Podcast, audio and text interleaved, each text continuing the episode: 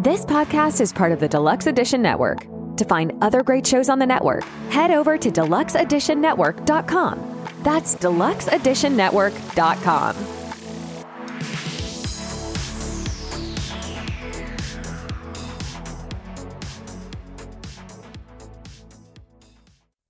Perception is not reality.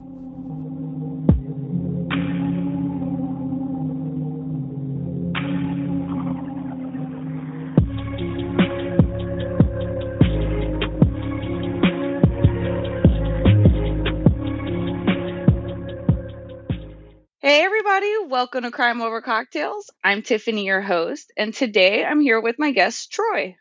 Hello there. Thank you for having me today. Absolutely. Thank you for being here. Absolutely. I I didn't bring any cocktails. Was that part of the requirements of this show? No, it is if you want, oh, Okay. but I don't make people drink. Oh. That's probably good. That's probably good. yeah, I think a lot of my guests probably had past addiction, so I don't want to be that person. you have to drink. Yeah. That's probably good. yes, absolutely.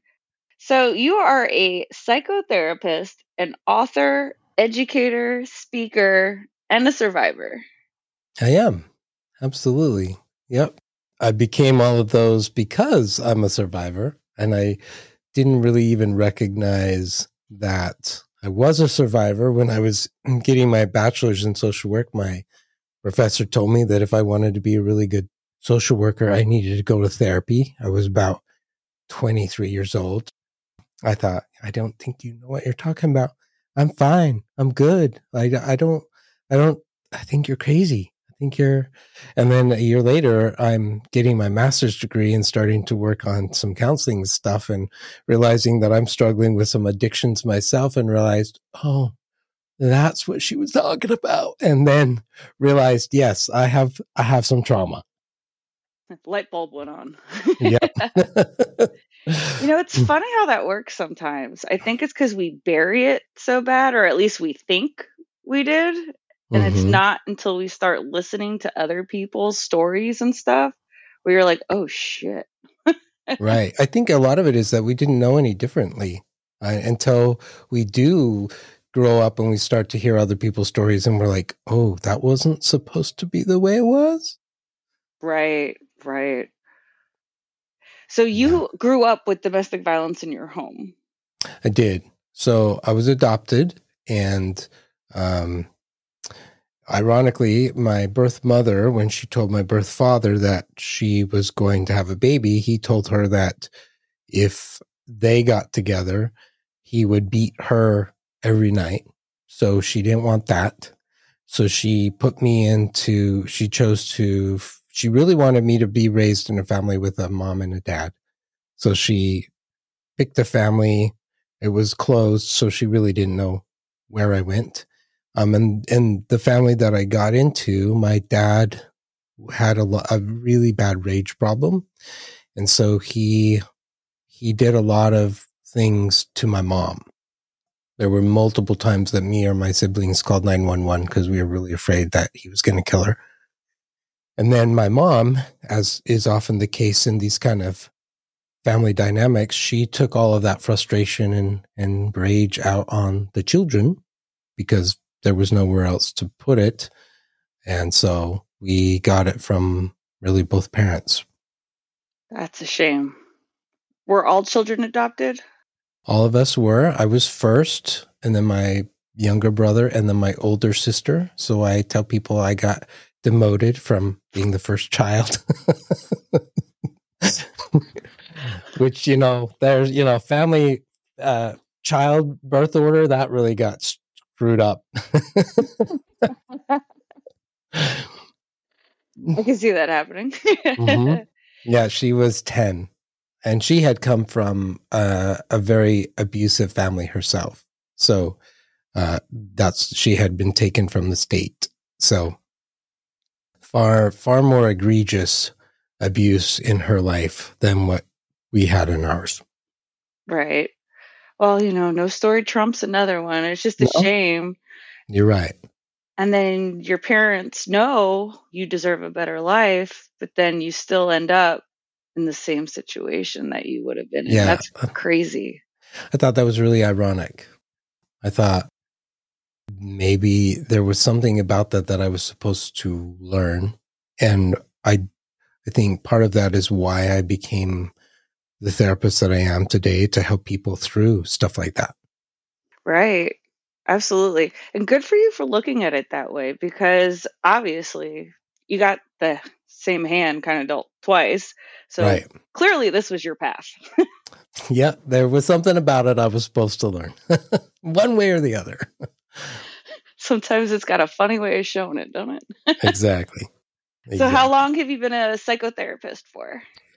So I got I became a batch I I became a social worker when I was about 23 and then I went to the University of Pittsburgh to get my masters in social work and graduated in 1999 and right after that I moved to Yuma Arizona where I currently live and that was 23 years ago and I've been a psychotherapist ever since. Very nice. I can only imagine the things you hear. I, you know, I've heard a lot. I've heard a lot. Yuma has about 120,000 people, um, but it's also really a rural area. There's no larger cities around it. So I've heard all kinds of things. I used to work at the hospital and saw all kinds of things. So it was a really, it was, it's been a really unique place to learn about trauma and how to heal and help other people especially in a place where there's not a whole lot of resources. So I have to kind of figure out how to do it from within. Yes, it's much needed.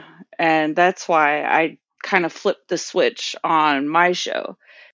Everybody can talk about the story, but what happens after the story? Because Mm, it might be the end of the show, but this is not the end of their journey by far. no, right. There's there's ramifications for years to come. It's a lifelong journey. Absolutely. Absolutely. So when you do, obviously, I'm not going to be asking questions. I know the rules, but when Well, you can ask anything you want. well, I'm talking about like your clients. I know you got Oh. privilege and stuff like that, but what is usually like the best advice that you can give somebody that comes to see you?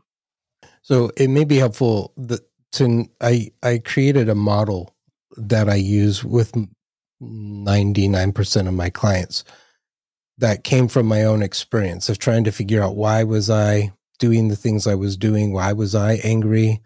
Uh, why was I yelling at my kids when I didn't want to do that the, the way that my parents yelled at me and, and those kind of things? Uh, why was I addicted when I didn't want to do that? And I started to put some pieces together over the years and came up with a concept called attachment wounds and I identified that there's six of them.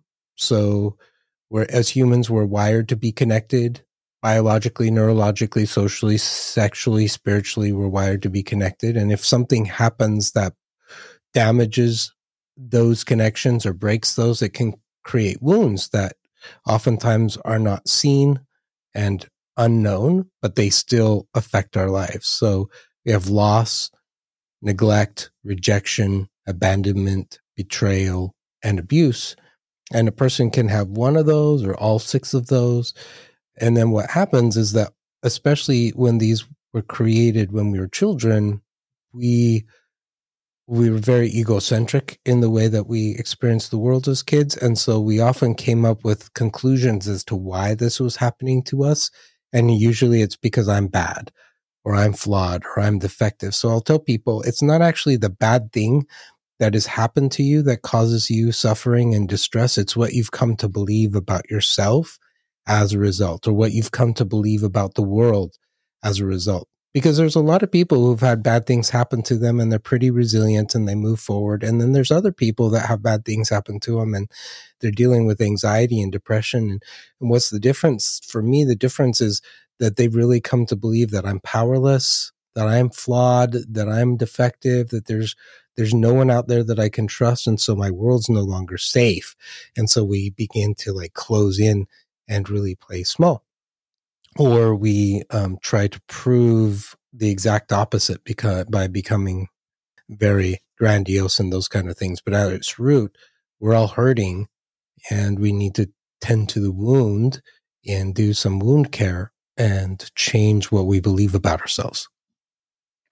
Absolutely. I've been there. I think everybody's been there at some point in your life when you're just like the negative self-talk is it's got to go. It's not serving Right. you any purpose. Well, sometimes uh, that's actually one of the questions that I ask people is say, so somebody says, for example, I'm not good enough. And I say, well, how does that core belief serve you? And their immediate answer is, well, it's, it's not.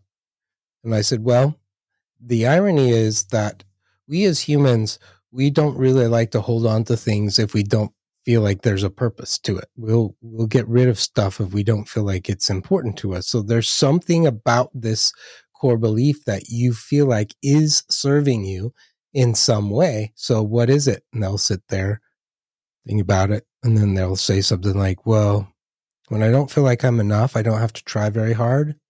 I have to be vulnerable. I, I don't have to put myself out there. I don't have to risk things. So I can just kind of play small and and it feels safer. And but ironically, I feel worse. Like, yeah, that's exactly what it's doing for you. It's convincing you to not be vulnerable. So yes, it's not really serving you, but you've you've been holding on to it because you feel like it's protecting you. Right. It's your form of escape. Yeah. Yeah. I mean, I think it's normal for people to build walls, especially once you've been hurt. You kind of Absolutely. carry that with you. Yeah.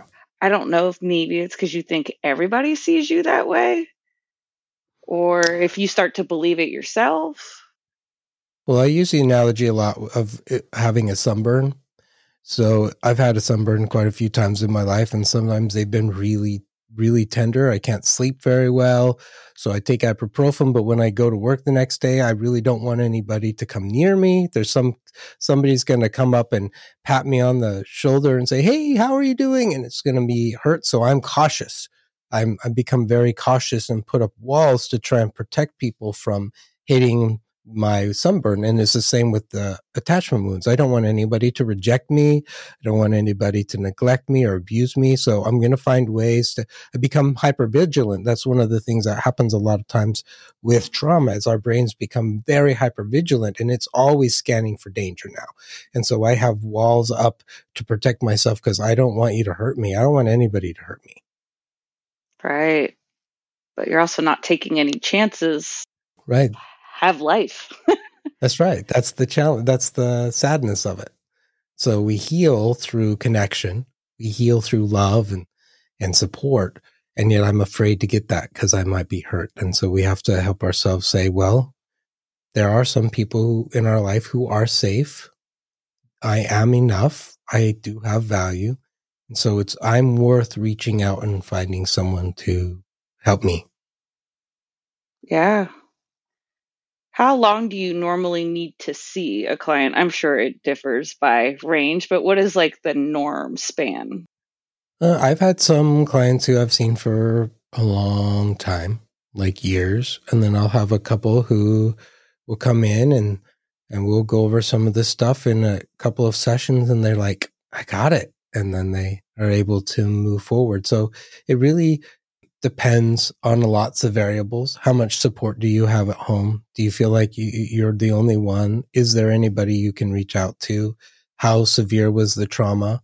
I have a couple of clients who have had a spouse complete suicide and the belief, the core belief that they carry is that it was my fault. I could have done something to prevent that.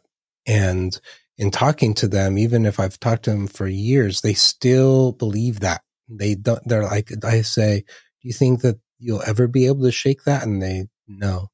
Like I always am going to feel like I could have done something to have stopped it, even though cognitively I know I couldn't have. Like their brain saying, no, that's not right. But their heart is just holding on to that.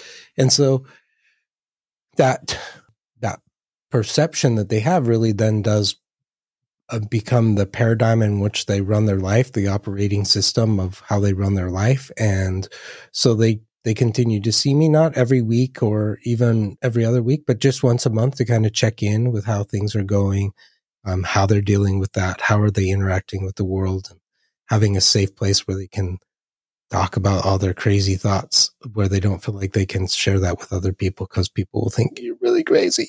it's like, no, you're just really hurting. Right and everybody deals with hurt differently. Absolutely. Yeah, we all grieve differently. Absolutely. Well, I think it's amazing what you do. Hopefully, you're Thank saving you. lives. I hope. That is my hope. I have no idea, but that's my hope. So, you do retreats and everything.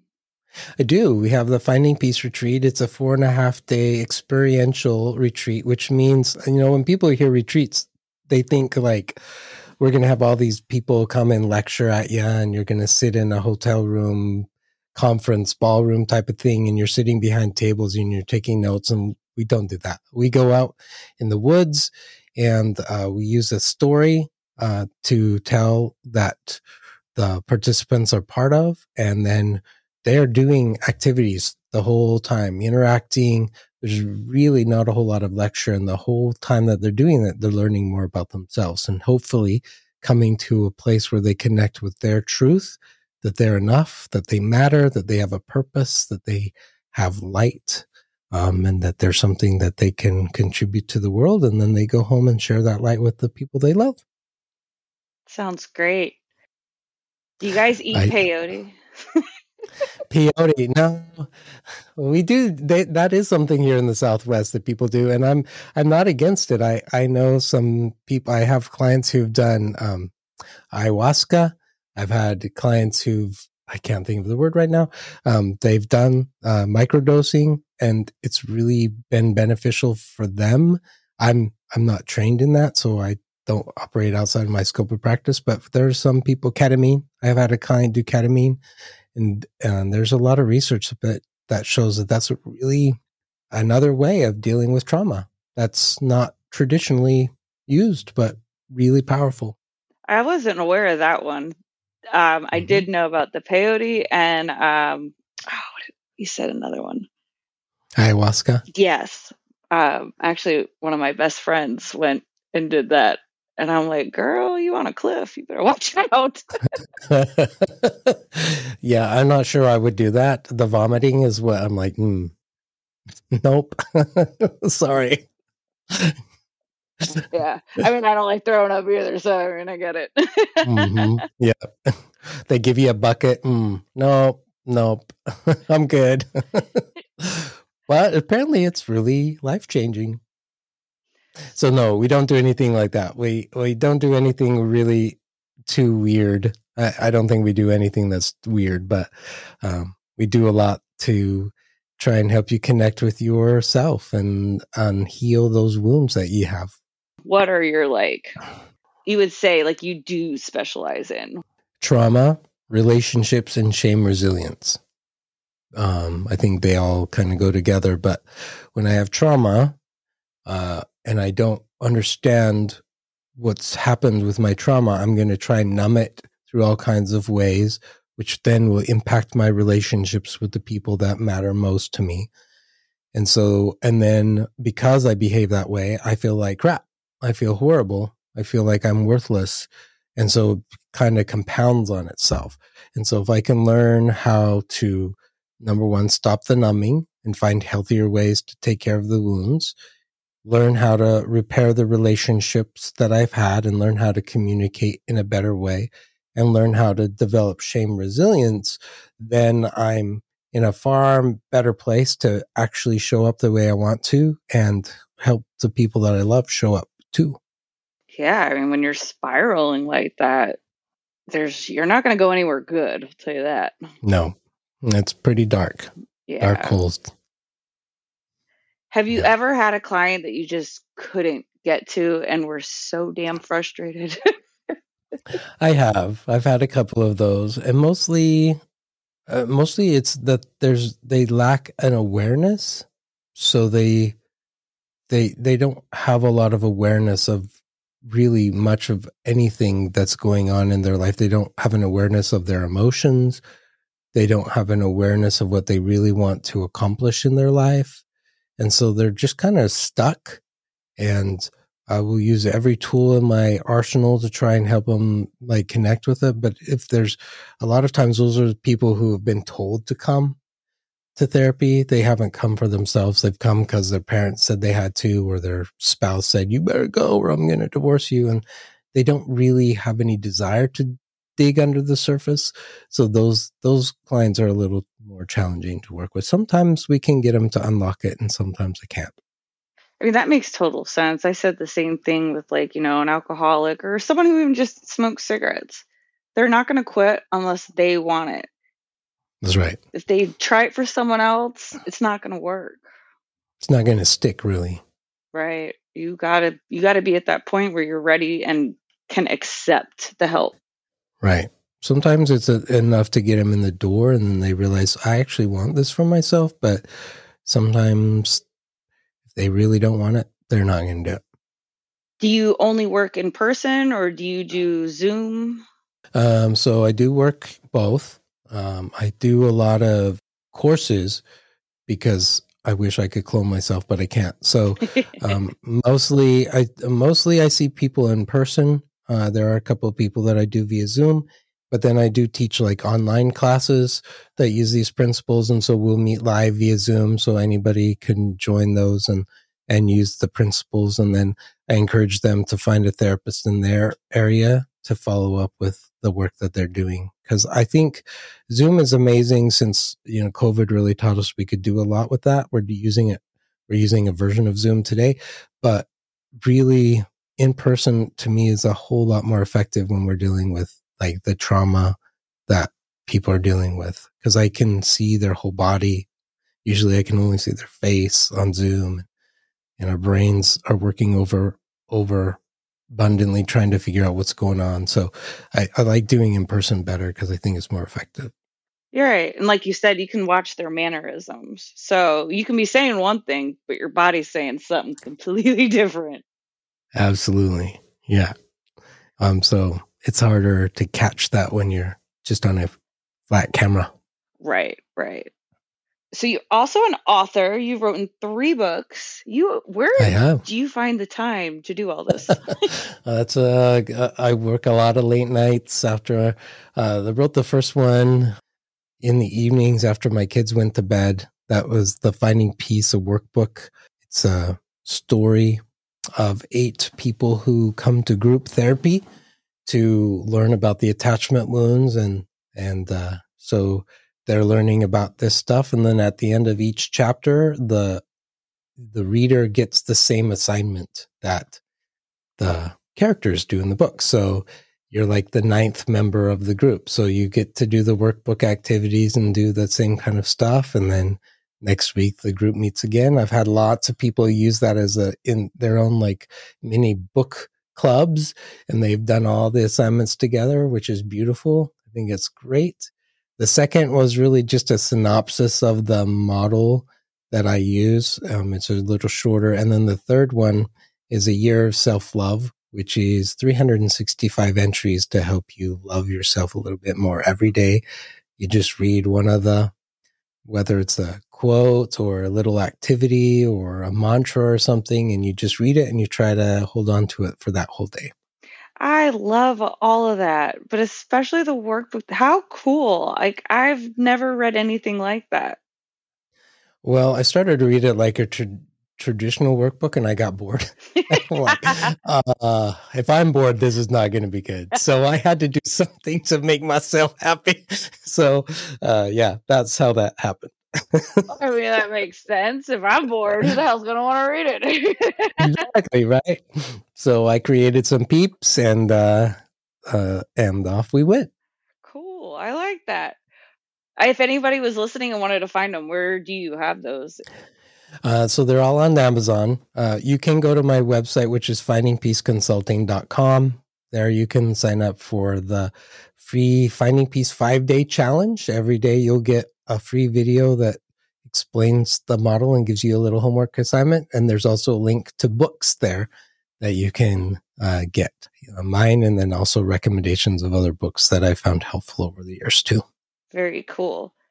Now, are your examples in the book like real people things? They are uh, they are a conglomeration of real people's stories. So there there are two characters in particular that are based on particular people, but the most are a combination of stories from lots of people that I've seen over the years. Just put together. Mm-hmm. Yep. Smooshed together. Hey, like a schmore. It works. That's right. So good. Are you still taking on more clients? Uh, no. Unfortunately, I have like a waiting list of six months for people to see me. That's why I started teaching the classes because I can help a lot more people with a class, um, and you don't have to wait as long. So, if you sign up for the the challenge, then when I open up another class, I send out emails and let people know when the next class is coming and stuff like that. Well, go on with your bad self. Good job. Thank you. Thank you. I wish I could. I wish I could. I my kids kind of would like to see me every once in a while. So I bet. Yeah. yeah. so I have to try and have a good work life balance like I teach of all my clients. I'm not very good at that, but I'm trying. Right. Well, sometimes they say what teachers are like the worst students. Absolutely. I can attest to that. Is there anything else that you wanted to share? To No, thank you so much, Tiffany, for letting me be with you today. Of course. And I do have a question. So I'm also um, starting a nonprofit called the Crime Connection. And it's to help people with like childhood trauma or even any trauma. It could be an adult going through things. And some of my guests, I will pay for like a new client to either for you, it would be like participate in a workshop. hmm And then obviously, if you guys jived and everything, then they would take over with you from there. But would you be interested in being a part of that? Sure. Yeah. We'd love to be able to help. Awesome. Try to save the world. Hey, one person at a time. That's what they say, right? Uh, yes, be the change, Gandhi says, I think. yes. Yeah. Yeah, we would love to do that. We'd probably love to donate that. Oh, So, awesome. Everything's still in the works, but absolutely. I'm going to have. How long is your workshops? Or when, so it depends. We have a couples class that's like 12 week, te- 10 weeks long. Like the retreat is four and a half days. The, um, we have a recovery class for men in recovery that's a year long. So we have lots of different classes that people can take. now, if a student misses too many, do you kick them out? Uh, no, I mean, usually, I mean, it's like college. Like you don't get a grade at the end, but you you pay for the class at the beginning. If you choose not to show up, that's on you. Uh, we're still going to hold the class, so you're missing out. But usually, the students are pretty good at letting me know, "Hey, I have this thing. Uh, what can I do to make up?" And we'll try to find a way to help them make up. But um, no, I don't kick them out. I just keep going. That's good because maybe halfway through the light bulb will go on and it's like there's still time. That's right. Yeah, Yeah. I love that. me too. Thank you. of course. I have one other question. Where do you normally have your retreats? Uh, so the next one's coming up in October, and it will be in Palestine, Texas. Uh, we've had them in um, Prescott, Arizona, in the past. Um, Flagstaff, Arizona. Uh, we try to go somewhere where there's woods and mountains and and out in nature, not in a city, so that uh, there's something about being out in nature that's just really healing. So You sure you ain't eating peyote? no, I promise. I promise. nope. no run around naked either. Sorry. Those are there's other retreats for that. but That's not ours. Those are a little crazy. I'm- I'll admit. uh, yeah. Yeah, well, we don't do that either. That's right, you know. We just don't do that. I can refer you to ones that do though, if that's something. I mean, I'm good, but okay. okay. you could go on. Uh, what is it? Naked and Afraid. That there you go. yes. Mm, I, am not going to do that, but yes, that's something you could do too. Well, thank you so much, Troy. I loved having you on the show. You're welcome. Thanks for having me. Of It was fun. Yeah, so I'll be in touch. Um, that way, once the ball gets rolling on all that kind of stuff, I'll get like your criteria. Make sure I want everyone to be a perfect fit. So you will have a say in all that, Sure. and I will go Okay. from there. Beautiful. Thank you so much. Yeah, If you know somebody who could benefit from this episode, please share it with them. All links will be found at the bottom of the show notes, along with my links, so there are no excuses, people, why you cannot follow me on many platforms.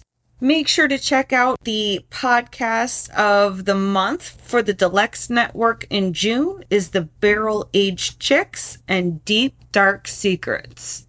You're not going to want to miss those. If you've been listening to my episodes and you feel as if one of my guests would be a really good fit for you, then stay tuned. I will soon be adding submission forms to start gathering information to make sure I can start connecting people. All right, you guys, we'll talk crime another time. Bye.